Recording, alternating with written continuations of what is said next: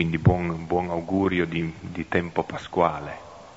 Eh, siamo in quel, in quel, tempo molto eh, sottolineato no? dalla liturgia e dalla tradizione de, della fede dei credenti che contempla quest'unico giorno che ci è dato di vivere dopo il mistero della Pasqua, l'unico giorno che si compie appunto con il ritorno del Signore. E chiediamo anche al Signore di accogliere questo invito alla gioia. A volte nel suo aspetto più, come dire, anche più antropologico, psicologico, che sono le, le sottolineature delle feste, eh, tutta l'ottava di Pasqua, no? che ci fa stare appunto in, in, modo particolare in quegli otto giorni, in un giorno solo, ci vuole anche, credo, familiarizzare con la gioia, con l'annuncio di Pasqua, anche perché l'esperienza che facciamo e che anche leggiamo nella, nella vita e nell'esperienza dei discepoli di Gesù è che eh, a questa gioia si fa fatica ad arrendersi, no? si fa fatica ad accoglierla. Ecco, la, il testo di stasera ci aiuterà anche a contemplare la fede nel, nel Signore e nel suo amore che è più forte della morte. E così prendiamo il Salmo 16, 16, 15, quello che comincia con proteggi mio Dio, in te mi rifugio, che è un salmo molto caro alla tradizione della preghiera della Chiesa, la preghiera comune della Chiesa. Eh, ci viene messo in bocca tutti i giovedì prima di entrare nella notte e ci fa dunque contemplare nel giovedì, eh, settimana dopo settimana, l'ingresso di Gesù nella sua passione, con questa confidenza nel Padre, con questo abbandono nelle mani del Padre.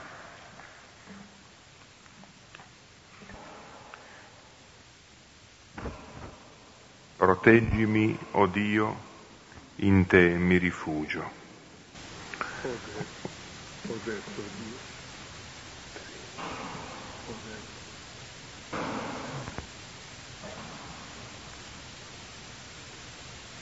Ho detto Dio, sei tu il mio Signore, sempre di te non ho alcun bene. Per i santi che sono sulla terra, uomini nobili e tutto il mio amore. Si affrettino anche a costruire idoli, io non spanderò le loro libazioni di sangue, né brucerò come mie labbra il loro nome. Signore è mia parte di eredità e mio calice, nelle tue mani è la mia vita problemi di microfono, ma tutto andrà bene. E questa sera abbiamo il testo di Luca 20, 27, 40 e la provvidenza vuole che sia un testo che parla di resurrezione. Siamo nel tempo pasquale, Ecco, e mentre cercate il testo eh, faccio qualche premessa per capire questo mistero della resurrezione. E nel testo si parla di Sadducei che non credono nella resurrezione e credo anche oggi molti cristiani, tutto sommato, che senso ha la resurrezione. Non ha senso la resurrezione perché la resurrezione suppone per esempio la morte. Oggi la morte è il grande tabù non se ne parla, la si rimuove.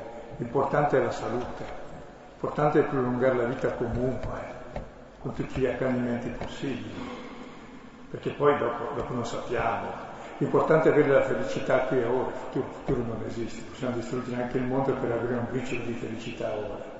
Studia la famiglia, studia tutte le relazioni.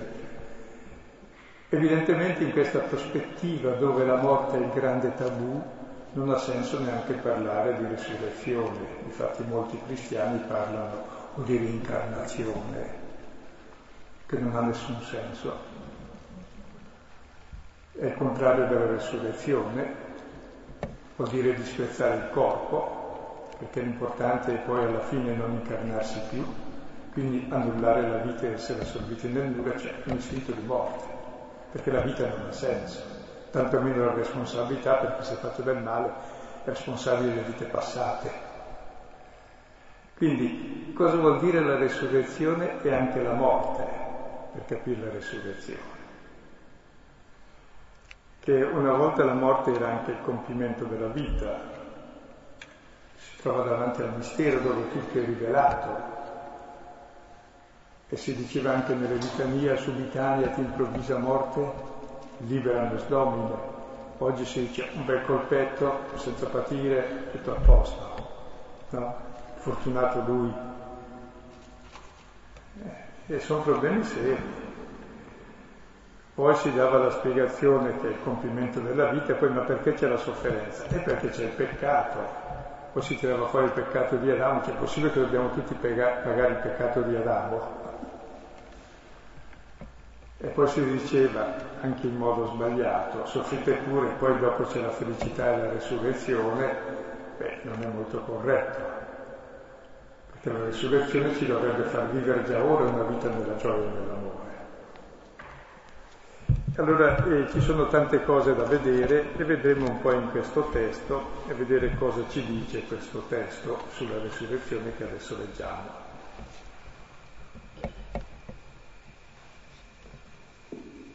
Po' passiamo il tempo attuale. Ora, avanzati ecco. sadducei, quelli che negano che ci sia risurrezione, lo interrogarono dicendo, Maestro, Mosè scrisse per noi, se il fratello di qualcuno è morto con moglie senza figli, suo fratello prenda la moglie e susciti discendenza a suo fratello. C'erano dunque sette fratelli e il primo, presa moglie, morì senza figli e il secondo e il terzo la prese e così anche il sette e tutti non lasciarono figli e morirono. Da ultima anche la moglie morì.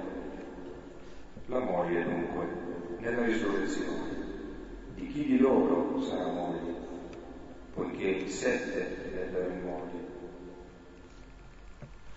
E disse loro Gesù, i figli di questo secolo sposano e sono sposati Ora quelli che saranno ritenuti degni di ottenere quel secolo e la risurrezione dei morti né sposano né sono sposati. Infatti neppure possono più morire, poiché sono come angeli e sono figli di Dio, essendo figli della risurrezione. Ora che i morti si destano, anche Mosè lo indicò a proposito del roveto, quando chiama il Signore il Dio di Abramo e Dio di Isacco e Dio di Giacobbe. Ora Dio non è di morte, ma di viventi, poiché tutti vivono per Lui. Ora, rispondendo, alcuni degli scrivi dissero, Maestro, dicesti bene, e non osavano più interrogarlo su nulla. il contesto immediato è la discussione sul potere di Cesare, cosa aspetta a Cesare, ora Cesare è quello che ha in mano il potere, il potere di dare la morte sarebbe, se no non sarebbe Cesare. Ora qui vediamo invece il potere di Dio, è esattamente il contrario di quello di Cesare. Cesare dà la morte ai vivi, Dio dà la vita ai morti, per esempio. È ben diverso. E il tema fondamentale è la resurrezione, che è il principio della vita cristiana. Tant'è vero che gli apostoli, quando manca uno da scegliere al posto di Giuda, dicono scegliamo uno che con noi sia con noi testimone della resurrezione. Che gli apostoli del cristianesimo sono testimoni della resurrezione. E il principio del dinamismo della vita cristiana, Filippesi 3:11, è che in forza della resurrezione poi c'è tutto il cammino, per la gioia della resurrezione allora affronti anche la vita, affronti la morte, per giungere alla fine anche tu a essere per sempre con Cristo. E nella prima lettera ai Corinzi, al capitolo 15, versetto 17, si dice se Cristo non è risorto, vana la nostra fede, vuota la predicazione, non vale nulla del cristianesimo. Quindi con la resurrezione, e si intende resurrezione del corpo, sta o crolla tutto il cristianesimo al di là di tutti gli edulcoramenti. È la resurrezione corporea, non l'immortalità dell'anima che è un'altra cosa.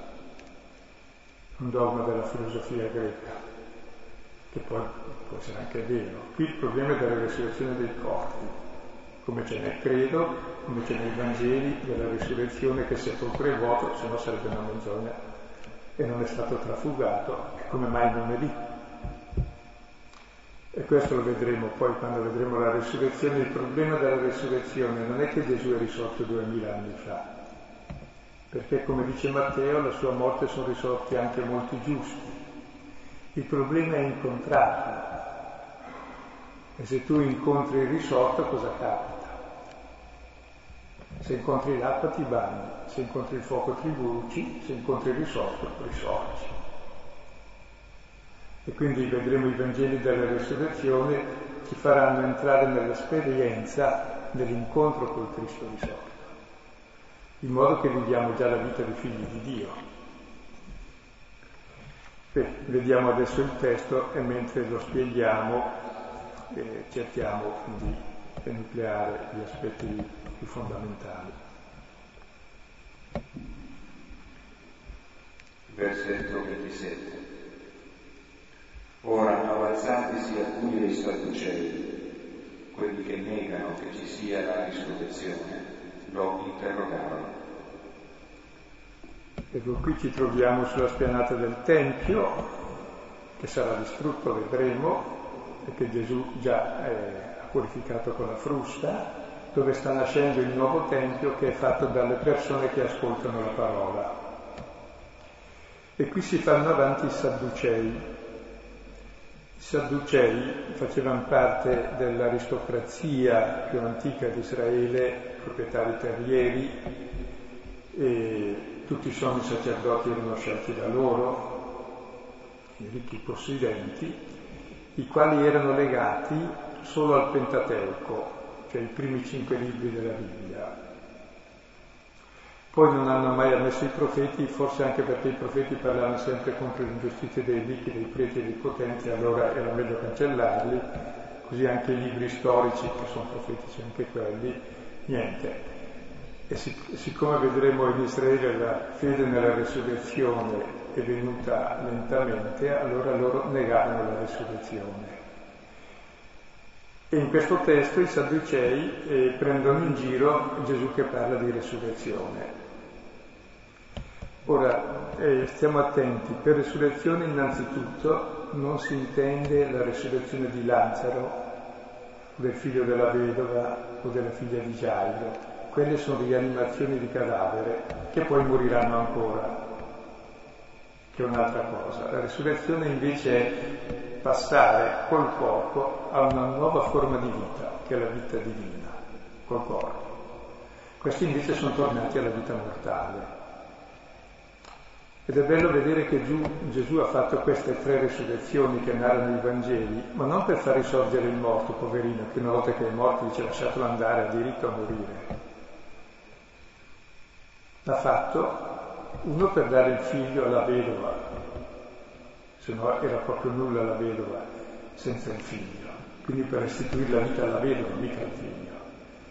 L'altro per restituire la vita al padre, gli dà la figlia, a Giairo e Lazzaro per le sorelle, che sono nel lutto. Quindi per la, la, la vera risurrezione è quella delle sorelle che crederanno in Gesù, non quella di Lazzaro, perché morirà ancora. Lo stesso Gesù morirà. E nella risurrezione, appunto, dicevamo in Israele, presso tutti i popoli c'era il concetto degli spiriti che vagavano dopo morti, quindi c'era il culto dei morti per tenerli buoni. Quindi Israele era vietato questo culto dei morti, la morte era separazione dai vivi, una cosa impura, immonda, perché Dio è il Dio dei vivi, quindi nessun contatto con i morti, basta. E non c'era il culto per non cadere poi in forme idolatriche dei morti. Solo molto tardi nacque la fede nella resurrezione, non nell'immortalità, perché questa c'era già presso i greci presso tutti i popoli che lo spirito sopravvive, anche loro in qualche modo lo sapevano. Il problema non è dell'immortalità dell'anima, è il problema della resurrezione. E quando è che l'hanno capito? L'hanno capito per un semplice motivo, molto lentamente. Se Dio è il Dio della vita, e noi con la morte siamo separati dalla vita e Dio è il nostro amico, cosa vorrà dire? Dio è fedele, Dio è alleato. E se lui vive in eterno cosa vuol dire? Che è infedele a me perché mi lascia morire. Quindi l'idea e la speranza della resurrezione è nata sia dalla promessa di Dio, dalla parola dei profeti, no? sia poi dall'esperienza, se Dio mi è amico, io sono suo, ma anche lui è mio, come vedremo, allora questa relazione è indissolubile. Ma se io muoio, e lui mi farà vivere. Ha creato il mondo, cosa gli costa ricrearlo?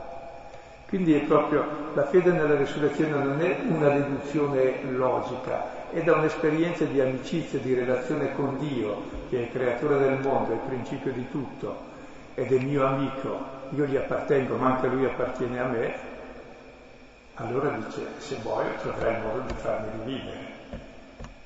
Tanto più che la vita era sempre stata considerata, come è giusto, qualcosa che finisce con la morte, si compie di sazio di giorni si congiunse sul Padre.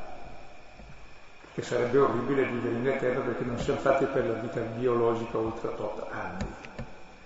L'abbiamo allungata anche troppo, credo.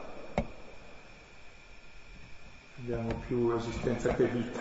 Si funde l'esistenza, ma la vita è già morta. E vedi i cadaveri ambulanti già anche da giorno, perché non c'è speranza, non c'è più neanche vita. Sì, penso che allora alla luce di questo, eh, quando Luca sottolinea che i Sadducei sono quelli che negano che ci sia la risurrezione, eh, evidentemente è in gioco non solamente un dato di fede, eh, lasciamo stare adesso quanto poter essere marginale nel, nella riflessione di Israele in quel momento, ma è in gioco eh, la nostra immagine di Dio e la qualità della relazione che abbiamo quindi la, riflessione sulla morte, con tutte le ansie, le angosce, domande o anche le ispirazioni che mette in gioco, credo che eh, tirando il cappio eh, arriva, eh, al fondo del cappio arriva questa dimensione qua, l'immagine che abbiamo noi dentro di Dio, la qualità della relazione con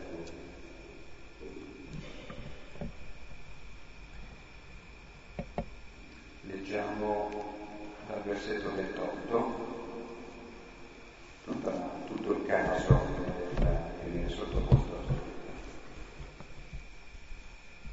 a interrogarono dicendo Maestro, Mosè scrisse per noi, se il fratello di qualcuno è morto con moglie e senza figli, suo fratello prenda la moglie susciti discendenza a suo fratello. C'erano dunque sette fratelli e il primo, presa moglie, morì senza figli e il secondo e il terzo la prese e così anche i sette. E tutti non lasciarono figli, morirono. Da ultima anche la moglie morì. La moglie dunque nella risurrezione, di chi di loro sarà moglie? Poiché in sette ebbero in moglie. Però l'episodio è chiaro, si riferisce anche alla storia di Tobia con Sara, nel libro di Tobia, il capitolo terzo, che sono morti sette fratelli per sposarla e c'è in gioco la legge del levilato, Deuteronomio 25, che se uno muore senza figli, il fratello, non ancora sposato, prende la sua donna in modo da suscitargli discendenza, perché non avere discendenza vuol dire essere separato dal popolo dell'alleanza. Cioè io morirò, ma almeno nei miei figli rimango alleato della vita, in fondo. È una benedizione questo. Tra l'altro anche la concezione del matrimonio in Israele, tra l'altro è monogamica non a caso, perché? Perché la generazione l'uomo genera non per conservare la specie, perché l'uomo non deve conservare la specie e neanche deve conservare la vita. Circa la vita Gesù dice, se uno non perde la sua vita non la salverà. Quindi la vita non deve conservare assolutamente come sembra che adesso sia l'obbligo. La vita la si gioca e si sa che la si perde. E chi la perde la trova e chi vuole tenerla l'ha già persa perché diventa egoista e già morto. E anche la riproduzione non è per conservare la specie, perché l'uomo non è di nessuna specie, è immagine e somiglianza di Dio, è la specie di Dio, quindi non bisogna conservare la specie. È qui che è comprensibile anche il celibato. E lo stesso matrimonio, e dice Paolo, è un grande mistero. Dice vorrei che tutti fossero come me celibati, in 1 Corinzi 7. Poi dice in Efesini 5,32 il matrimonio è un grande mistero. Mistero perché? Perché è un sacramento concreto, il rapporto uomo-donna è la figura del rapporto uomo-Dio. Difatti l'uomo è immagine e somiglianza di Dio in quanto maschio e femmina, cioè la relazione tra i due è immagine di Dio che vuol dire amore, fedeltà, alleanza, gioia, fecondità eterna. E questa è l'immagine di Dio. Allora si capisce che anche il matrimonio non è per sé per conservare la specie, è qualcosa di più profondo, è segno del nostro rapporto con Dio, come vedremo dopo chiaramente, il Dio di Abramo, di Isacco, di Giacobbe, vuol dire che lui è sposato con loro. Quindi è in questa relazione personale dell'uomo con Dio che la più grande dignità, cioè la, la più alta dignità della Bibbia, è che l'uomo è l'altra parte di Dio. Lo sposo, lui la sposa. Ed è questo direi il destino unico dell'uomo, la sua unicità, la sua responsabilità assoluta. Anzi, il tenere addirittura il posto di Dio, perché Dio se n'è andato ha lasciato tutto il mondo nelle nostre mani con piena libertà e responsabilità. Di essere sua immagine e somiglianza. Di chi è l'immagine? Del Cesare o di Dio?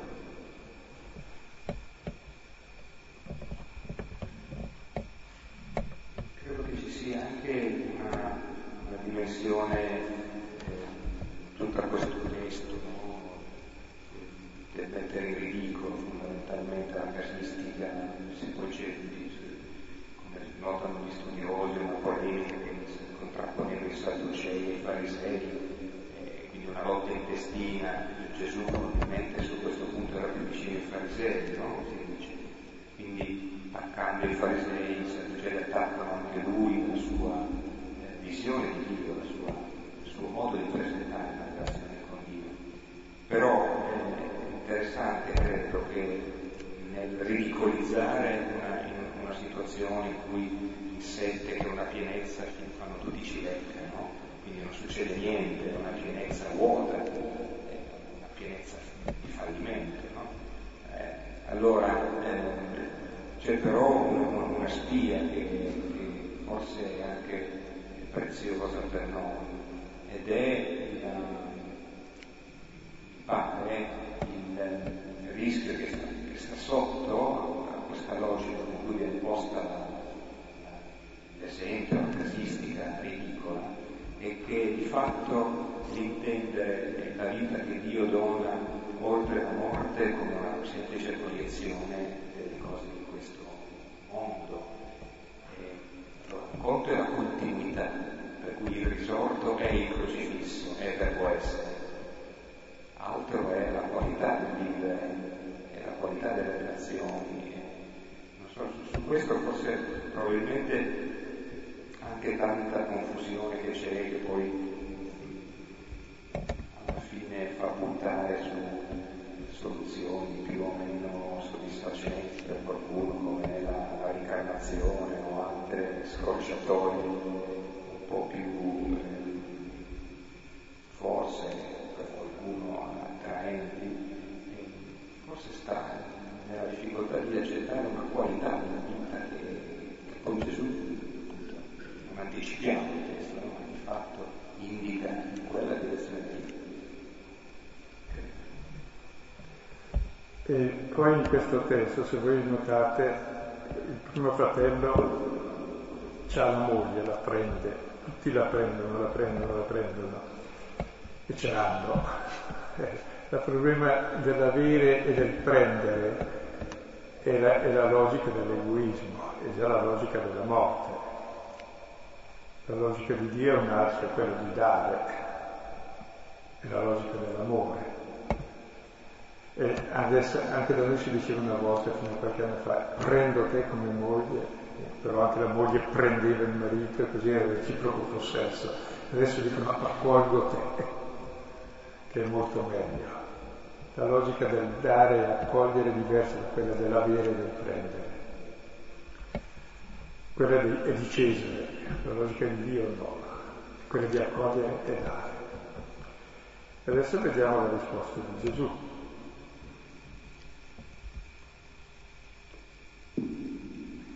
E disse loro Gesù, i figli di questo secolo sposano e sono sposati. Ora, quelli che saranno ritenuti degni di ottenere quel secolo e la risurrezione dei morti né sposano né sono sposati. Infatti neppure possono più morire, poiché sono come angeli e sono figli di Dio, essendo figli della risurrezione. Ecco, risponde che c'è due sfere di vita, il secolo leone e sfere di vita. La prima è sotto il segno del matrimonio e della morte, si generano tutti mortali è la vita biologica, ma c'è anche un'altra vita, quella dello spirito, che è già ora vita eterna, che è dell'altro secolo e che viviamo già ora e che non ha fine neanche nella morte. Quindi saper distinguere questo secolo, questa vita che ci è data ha una scadenza, come la gestazione ha una scadenza, poi si nasce. Se uno non nasce muore in pancia, per non morire la madre. Quindi accettare proprio che abbiamo un principio, un inizio e una fine. Ma il nostro inizio non è né il caso né il nulla, è Dio che ci ama, il suo amore, il suo amore eterno. E la nostra fine non è la fine, è il ritorno al nostro principio. È vedere il volto, è l'essere messi nella vita per vivere liberamente e la vita ci serve per imparare ad amare. E quando abbiamo imparato ad amare, lo sapete che non sappiamo amare, viviamo di amore, di misericordia, possiamo finalmente conoscere Dio e vivere la vita piena. Perché vivere la vita biologica è orribile dopo una certa età, se non ti va bene. Ci capita a tutti quando stiamo male, che non desideriamo proprio anche vivere quando stiamo male. Quindi ringraziare Dio per la vita è un dono prezioso, ma è un dono, è come il camminare per andare a casa, insomma, non è che stai sempre fuori sulla strada, che viene il freddo, viene il gelo e ora anche di tornare a casa a circolare. E quindi sapere che c'è un eone, il nostro ciclo di vita, abbiamo un inizio, abbiamo una fine. Il peccato è centrare tutto su di sé, perché se io centro tutto su di me, allora è chiaro che quando io non c'ero c'è nulla davanti a me e quando io finisco tutto è finito. allora vivo nel vuoto e nell'angoscia. Il peccato è questo, è fare sé il centro di tutto. Se invece so di venire da Dio e tornare a Dio, benissimo. Ringrazio Dio di essere nato, ringrazio Dio di vivere e camminare, imparare ad amare, ringrazio Dio di tornare a casa. Quindi il peccato è non accettare il limite, il nostro limite che è ontologico, abbiamo inizio e fine, come luogo di comunione. Ma anche tutto il nostro male poi nelle relazioni è che il nostro limite è il luogo che invece di essere di comunione con l'altro viene essere di aggressione o di difesa dall'altro. E ciò che vale nei limiti anche fisici e in tutti gli altri limiti, anche i doni che abbiamo, che sono tutti limitati, vale per la nostra stessa vita globalmente, cioè sapere da dove vengo dove vado. L'uomo è uno che cammina e si cammina sempre partendo da casa o per tornare a casa, no? Quando la gente va. Se no è vagabondo, non sa dove andare, non ha né inizio né fine. E oggi viviamo in un'epoca vagabonda di orfanezza, da dove viene? No, dalla scimmia. Va bene, andrò a cercare una scimmia, perché sei mia madre, il problema è più profondo, anche se possiamo arrivare dalla scimmia, nulla di male. Arrivare da quando dalla scimmia non mi fa differenza. Non mi fa differenza però che senso ha la mia vita, da dove vengo e verso dove vado. Ecco, allora sapere distinguere due cose, perché oggi noi abbiamo perso il secolo futuro. Una volta forse ci pensavano troppo, quasi alienandosi dal presente. Ma se il futuro è la morte, è peggio ancora. Tu pensi che tra un secondo ti ammazzano, vivi molto bene, è molto meglio pensare che tra un secondo ti trovi un banchetto, o no? Lo dico anche dal punto di vista della vita, la qualità di vita cambia dalla prospettiva. Se la prospettiva unica è la morte, tanto vale spararsi prima. E la nostra società è tutta angosciata e nichilista perché appunto ha paura della morte. Il vero Dio della nostra epoca è la morte. Non a caso tutta la pubblicità non si può andare oltre molto i 18-20 anni, perché dopo è già buttare via. Tutti si fanno illusione di quell'età, è la tenerezza, la stupidità. Che senso ha la vita? Ecco, e credo che oggi siamo tutti sadducei nel peggior senso cioè, abbiamo rimosso il senso della vita, da dove veniamo e dove andiamo, per cui viviamo da storditi, facendo finta di essere giovani, finché c'è vita c'è speranza, siccome sappiamo che finisce siamo disperati e basta. Quindi è un tema grosso. E poi non assumiamo più nessuna responsabilità, perché se non c'è nessun senso, nessuna speranza, che responsabilità vuoi prenderti di te e degli altri? Tanto vale distruggerci godi la felicità, bruciala negli istanti che puoi e basta. Che vuol dire anche distruggere le risorse, distruggere le relazioni delle persone, perché sai, sì, mi sono sposato, sono insieme a 20 anni, ne trovate uno che ne ha 30 di meno, mi piace di più, può darsi. Non so se è grande responsabilità, grande umanità. Cioè viviamo proprio in una follia, avendo negato il limite che invece è costitutivo. Iniziamo e finiamo. E in questo tratto formiamo la nostra vita con libertà e responsabilità, rispondendo all'amore come altra parte di Dio. E poi c'è l'incontro con Lui, un po' un fidanzamento nei testi escatologici, no? Maranatà, vieni Signore Gesù. Cioè la vita è il fidanzamento col Signore in attesa delle nozze, nel senso dell'Apocalisse, no?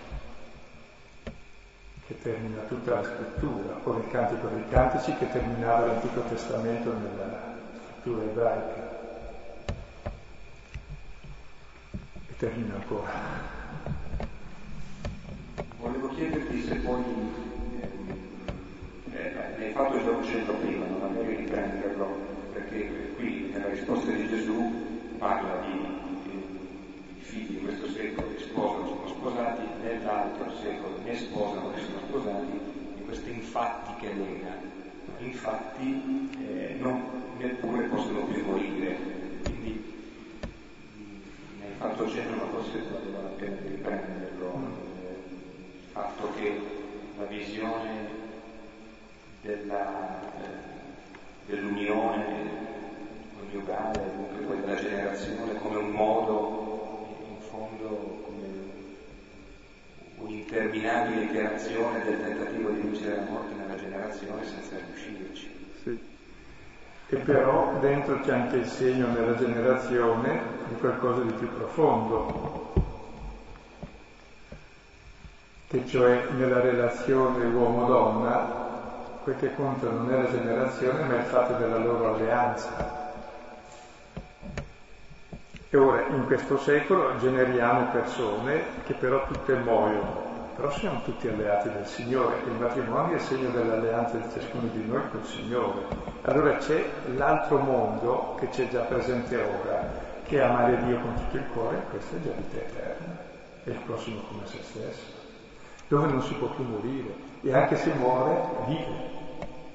Sono le parole che dice Gesù a Marta e a Maria, a. E perché sono come angeli, gli angeli sono figli di Dio, difatti siamo figli di Dio, cioè la resurrezione è, pass- è la nascita piena nostra, al nostro mistero, noi siamo figli di Dio. E la nostra vita è una gestazione, se ascoltiamo la parola di Dio nasciamo figli di Dio nella pienezza. Ed è questo il senso della vita, ma cominciamo già ora a vivere da figli di Dio, perché siamo figli della risurrezione, generati dalla vita nuova, poi dalla risurrezione di Cristo sarà poi, dopo nei testi. Ma magari le parole successive chiariscono meglio questo aspetto del mondo nuovo, che è già presente ora ed era già presente anticamente, come vediamo.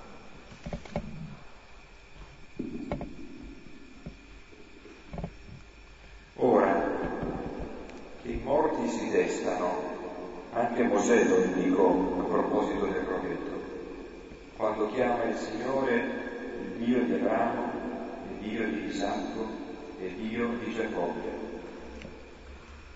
Ora Dio non è di morti, ma di viventi, poiché tutti vivono per Lui. Ora rispondendo alcuni degli scritti dissero, Maestro, dicesti bene, e non osavano più interrogarlo sul nulla.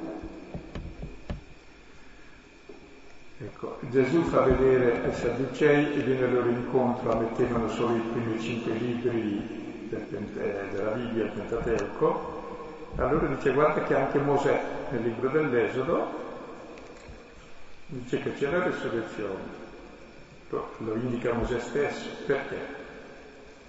Perché quando il Signore eh, gli appare si dice che il Signore lo chiama Mosè che era ritenuto l'autore dell'Esodo, è il Dio di Abramo, il Dio di Isacco il Dio di Giacobbe, che sono morti. Ma Dio è il Dio del vivi, e allora vuol dire che sono vivi. E però torniamo un passo indietro, come si definisce Dio? È Dio di. Ecco, giustamente parlavamo prima insieme nei vassallaggi antichi, quando il re aveva un vassallo, il vassallo era del re, ma il re non era del vassallo, come anticamente, fino a pochi anni fa, il cane era del padrone, ma il padrone non era del cane. No. L'operaio è del padrone, il padrone non è dell'operaio, c'è chi lo possiede. Ecco, qui invece noi siamo di Dio, ma anche Dio è di noi, è mio. C'è proprio la reciprocità di cui si parla nel Cantico dei Cantici tra la sposa e lo sposo. Tu di lì, vani no. Il mio amato è di me e io sono di lui. Cioè il mio essere è essere di lui e il suo essere è essere di me. Quindi questa alleanza assoluta con Dio di cui il matrimonio è, è sacramento, è immagine, è il segreto della dignità profonda di ciascuno di noi. E quindi Dio è di noi come noi siamo di Dio. E quindi questo è il fatto. Se Dio è nostro e Dio si chiama di Abramo, di Isacco e di Giacobbe, che sono morti, e Dio è il Dio dei viventi perché è il principio della vita, vuol dire che vivono per Dio e vivono in Dio, con la vita stessa di Dio. Come sia poi si potrà vedere e si potrà pensare però è mica male sembra. E poi col corpo anche. Quindi più entriamo nel mistero più profondo e, e più bello anche di Dio e dell'uomo. Se si dice sempre che l'uomo è di Dio, non ci riusciamo, che invece Dio sia di me, ci appartiene a me, si dona a te, a lui. E questo amore neanche nella morte va perso. E si rivela a Mosè dicendo che di Abramo, di Isacco e di Giacobbe che era mille anni prima. Quindi se è Dio dei vivi e Dio di quelli di mille anni prima che secondo noi sono morti, che sono vivi, se no sarebbe morto anche Dio. Cioè vuol dire che c'è proprio, e qui si indica cos'è il secolo, cioè la sfera futura che poi è già presente, cioè la sfera di verità nostra, è che siamo di Dio. Partecipiamo della natura divina, se desideriamo e vogliamo, del Dio che è amore. E come Lui ci ama da sempre, per questo è nostro, perché ci ama. Se uno amare non, dire, non vuol dire sei mio, ma dire sono tuo, per questo Dio è di Isacco, di Abramo, di Giacobbe, di ciascuno di noi, perché ci ama.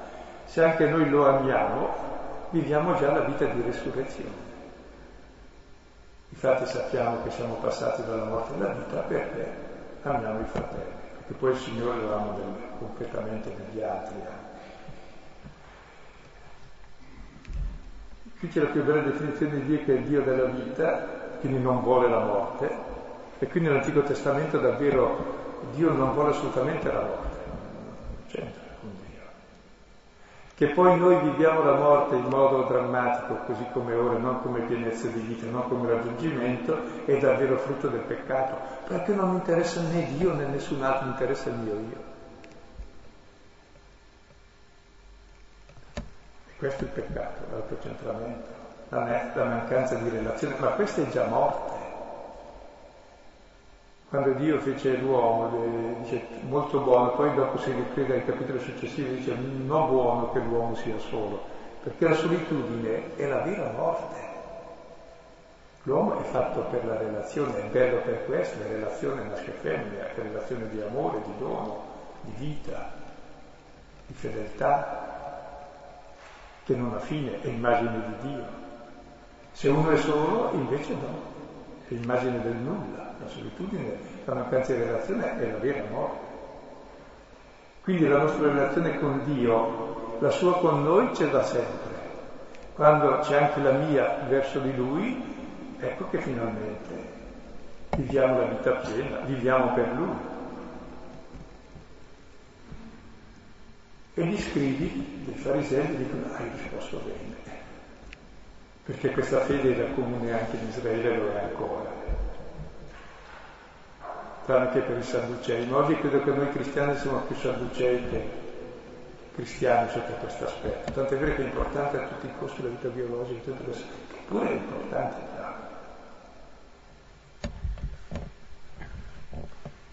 Ti pensavo solamente questa piccolissima cosa, proprio nel cammino dove Israele impara l'alleanza, che è il cammino dell'Esodo, tentazione più grossa che Israele attraversa è quella di pensare che Dio sia Dio di morte, cioè c'è portato nel deserto per morire. Allora, eh, da questo punto di vista, eh, il richiamo di Gesù a, proprio a Mosè, eh, credo che fosse, fosse anche un aggancio a quella che era l'orizzonte di fede riferimenti scrittoristici di Sadducei, ma la tentazione poi anche la nostra, credo, ci ha portati fino qui per morire. Altro che bene, altro che relazione, altro che amore. Quella è, credo, la tentazione. Ci sono tante, tante modalità, ma di fondo è quella lì. Consiglierei anche un piccolo libretto di Daniel Margherat, che si scrive Marguerat, e dal titolo Vivere con la morte, edito dalla Claudiana. tradotto dal francese, molto bello proprio sul tema della morte e della resurrezione, con anche tutte le tematiche moderne, fatto molto bene, è molto breve e molto economico, è molto informato. Daniel Marguerat, M-A-R-G-U-E-R-A-T, Vivere con la morte della Claudiana.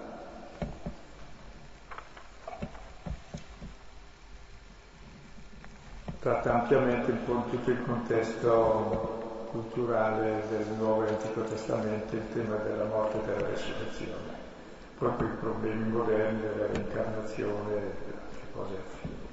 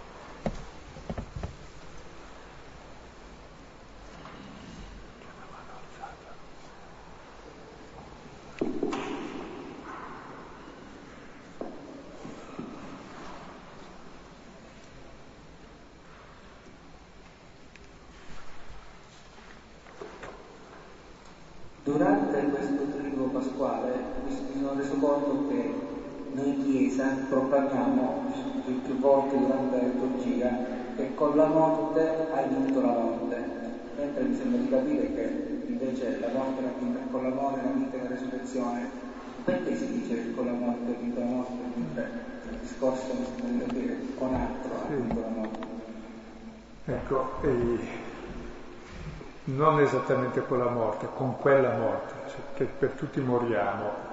C'è uno che ha saputo amare con un amore più forte della morte e che ha fatto della stessa morte la solidarietà con i fratelli e col padre. Quindi ha vissuto la morte da figlio di Dio e da fratello di tutti, stabilendo relazione, mentre noi abbiamo sempre vissuto la morte come solitudine a causa del peccato, che l'importante è la mia vita, io. Quindi lo finisco io, ho finito tutto quindi ha vinto il male, ha vinto il peccato e ci ha ridato la nostra realtà mediante quel tipo di morte che corrisponde al tipo di vita. Cioè tutta la sua vita è stato vivere l'amore e la morte è il gesto d'amore supremo dove tutto è compiuto. Lo spiega molto bene tutti i Vangeli questo. Tant'è vero che proprio nella morte di Gesù è riconosciuto Dio per la prima volta, proprio in lui che muore. Quell'uomo era Dio, ma anche prima perché è vissuto nell'amore tutta la vita, è fatto della morte, addirittura ha dato la vita per chi lo uccide, Quindi con questo amore assoluto ha rivelato il vero volto di Dio e quello ha vinto la morte, perché la morte non è il morire, è il non amare, come già ora viviamo nell'egoismo, nella paura della morte, poi moriamo davvero.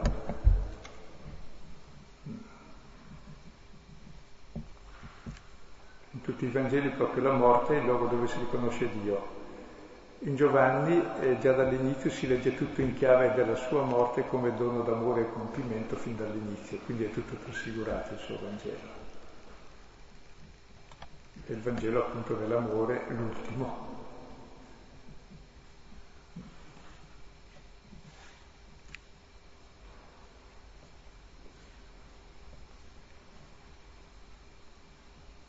Perché si può fare una falsa mistica della morte, no? E basta, essere, basta morire, no, è una vita di amore e di dono fino a dar la vita che è vita.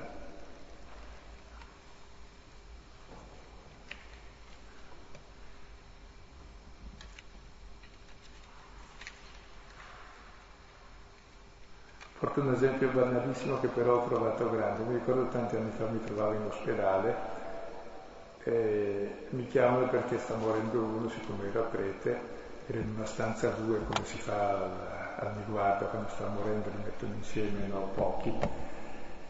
E quando si è confessato, aveva 80 anni, non so chi sia, e mi dice non si faccia vedere a darmi la soluzione perché l'altro sta male e potrebbe restare male, impressionarsi. E dicendo così è morto lui.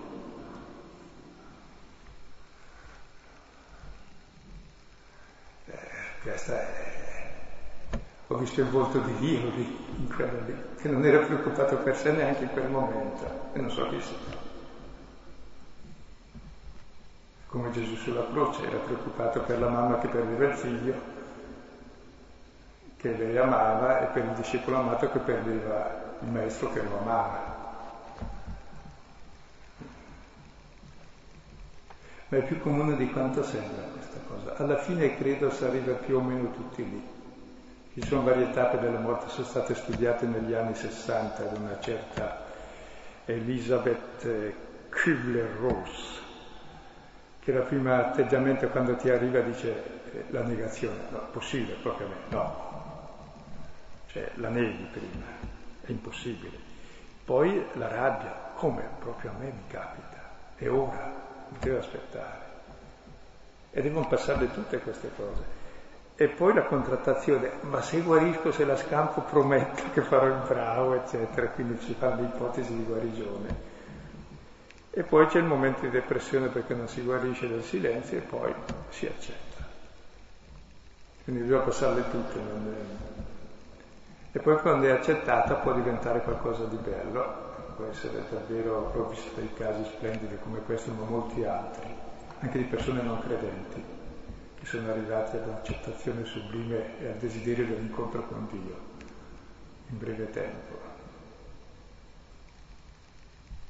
Perché insomma nessuno nasce senza mamma, tranne quei pochi che si sono fatti da sé, non sono pochissimi, e nessuno muore senza Dio.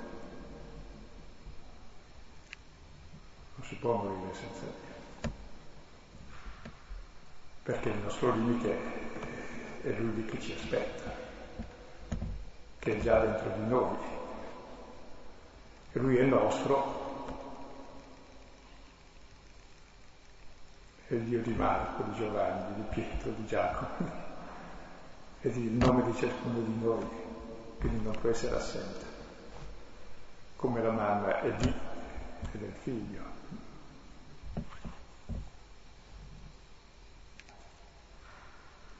Sapere questo cambia la nostra qualità di vita, se non viviamo nella paura, nella rimozione della morte, nell'angoscia, nella disperazione, nella devastazione delle relazioni e del creato, ma viviamo con rispetto, amore e responsabilità tutto. Allora è bello vivere.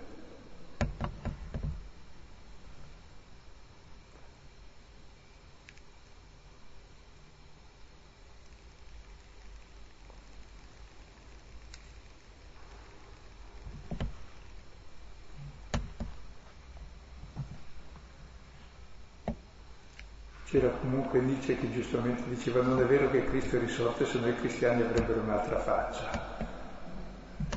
cioè vivrebbero nella gioia davvero, ma eh, perché su queste cose anche noi viviamo da sadducei.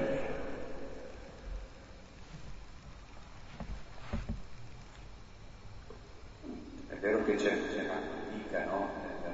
Anche nei racconti, negli incontri con risorto, c'è una bella fatica ad entrare nel fatto che non è riconosciuto, che è scambiato per un altro, che i discepoli sono chiusi nel loro dolore. C'è un cammino il Signore per primo lo sa.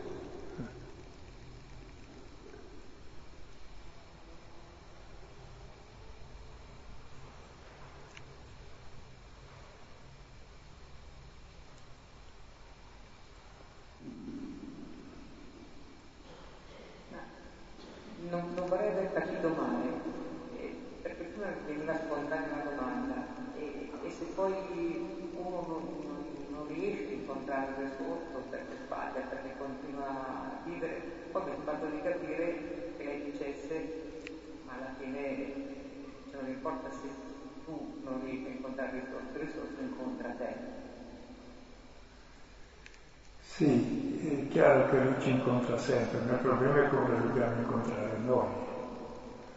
Perché sarebbe dire, scusi, eh, ti spiego meglio, certamente tutti incontriamo il Signore.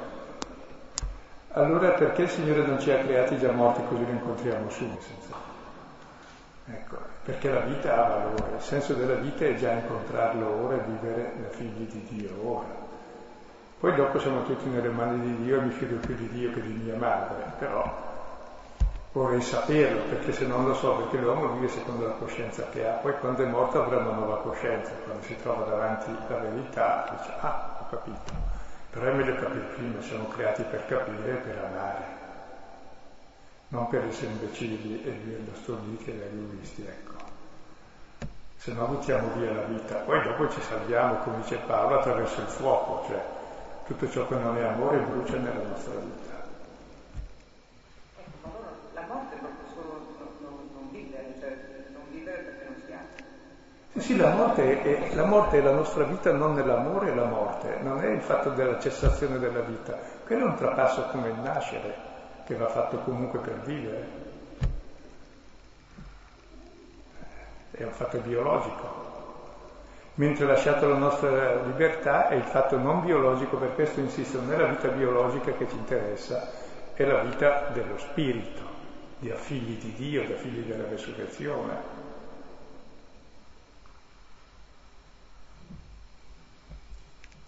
Se no ci mettiamo in frigere conserviamo la vita biologica sperando che i chirurghi nel futuro riescano a fare cose ancora più prestigiose di adesso, ma ce n'è già troppo. Difatti nella risurrezione di Lazzaro eh, la vera risurrezione è di Marta e di Maria che passano dalla morte alla vita perché credono. Chi crede in me, anche se muore, vive. E chi vive e crede in me non morirà in eterno. E la, la, la rianimazione del cadavere di Lazzaro è solo un segno della risurrezione avvenuta in Marta e Maria. E quando Lazzaro esce dal sepolcro con le bende, il sudario è tutto legato, cioè come noi pensiamo ai morti, come, come zombie, e Gesù dice liberatelo, lasciatelo andare. Perché noi pensiamo così la morte, invece in realtà dice, ma lasciate che se ne vada, andate, la stessa parola di Gesù che torna al Padre, ma lasciate che muoia in pace, lui è la pienezza di vita, cioè, siete morti voi che lo pensate così, lasciate che muoia, infatti morirà la seconda volta, poveretto. Ma lasciatelo, perché la vita è proprio il saper dare la vita e viverla nell'amore, allora è piena.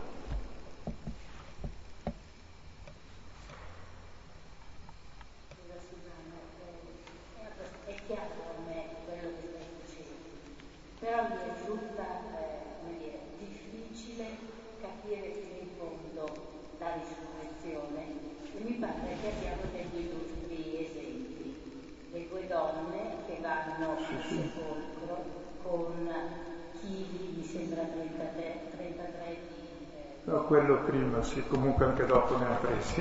E i discepoli di Emmaus. Sì, sì. Mi sembra bianco Sì, sì, però dopo un po' loro sono diventati testimoni della risurrezione, non sono arrivati a 80 anni dicendo che Cristo stiamo a è risorto. Mi sembra che molti cristiani oggi con quella scusa, cioè, chiaro, loro sono stati i primi, grazie a Dio, a dubitare, e poi hanno fatto l'esperienza e ce l'hanno trasmessa.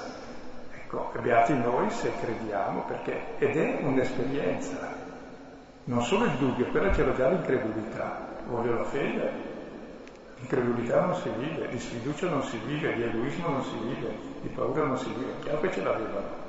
Era nella morte, il loro cenacolo era un sepolcro dove erano sbarrati al buio, al chiuso per paura, ma poi sono usciti dopo un po'.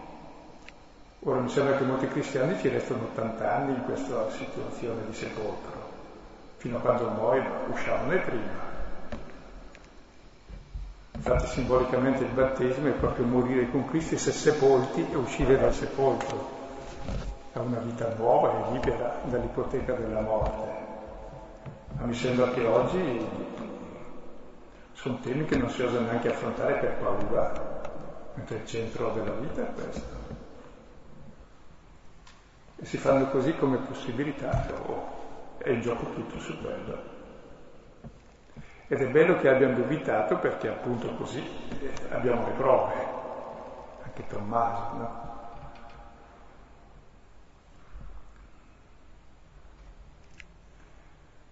Però appunto noi ci fermiamo sulla prima parte, c'è anche la seconda. Anche Pietro ha rinnegato, anche Giuda ha tradito, ci riusciamo bene anche noi più volte, ma vorrei anche poi dopo essere anche come il secondo Pietro che sbaglierà ancora tante cose, ma almeno gli brucia dentro qualcosa, anche i discepoli di Emmaus che impiegano un giorno, questo giorno può durare anche più di un giorno, intanto gli arde il cuore e poi cambiano totalmente vita, ecco.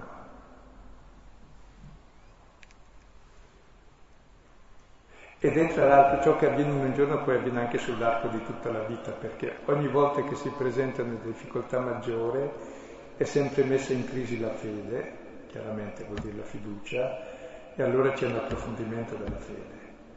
Ogni cosa che ci tocca da vicino è personale è chiaro che sempre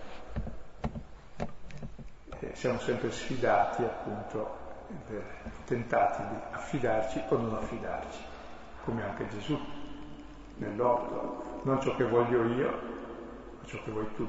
Quindi voleva il contrario di quel che voleva il Padre.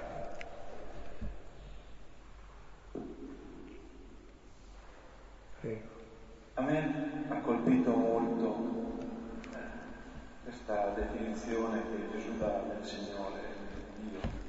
Ora Dio non è di morti ma di viventi, poiché tutti vivono per Lui. Mi pare di trovarci due modi di, di leggerlo. Tutti noi siamo vivi perché Dio ci ha dato la vita,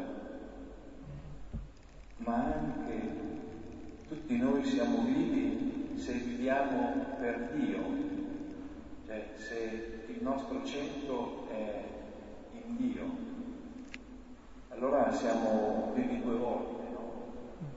Se no siamo dei morti viventi, in attesa di, di morire che poi vivremo. Scusa. Eh, è bello anche questo, il Dio di Abramo, di Isacco, di Giacobbe, e Gesù dice Dio non è di morti ma di viventi, quindi Abramo, Isacco e Giacobbe sono viventi, anche se morti. Mentre molti morti, sono, molti viventi sono morti perché non, non vivono per Dio. Aspetteranno di morire prima di vivere per Dio, ma meglio farlo prima.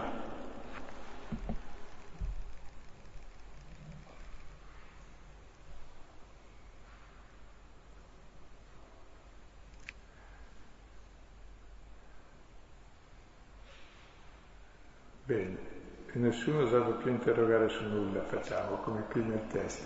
Però facciamo bene adesso interrogare Gesù su questo testo e chiedere anche questa settimana cosa vuol dire che Dio è di Abramo, di Isacco, di Giacobbe. E poi di Marco che ha parlato adesso, di Marco che ha parlato prima, di quelli che hanno parlato, di noi e di me. è il grande mistero del Dio amore, il principio della vita e il fine della vita.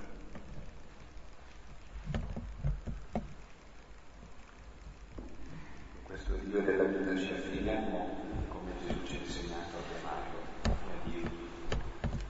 Padre nostro, che sei nei cieli, sia santificato il tuo nome, venga il tuo regno fatta la tua volontà, come in cielo così in terra dacci oggi il nostro pane quotidiano, rimetti a noi i nostri debiti, come noi li rimettiamo ai nostri debitori, e non ci indurre in tentazione, ma liberci dal male.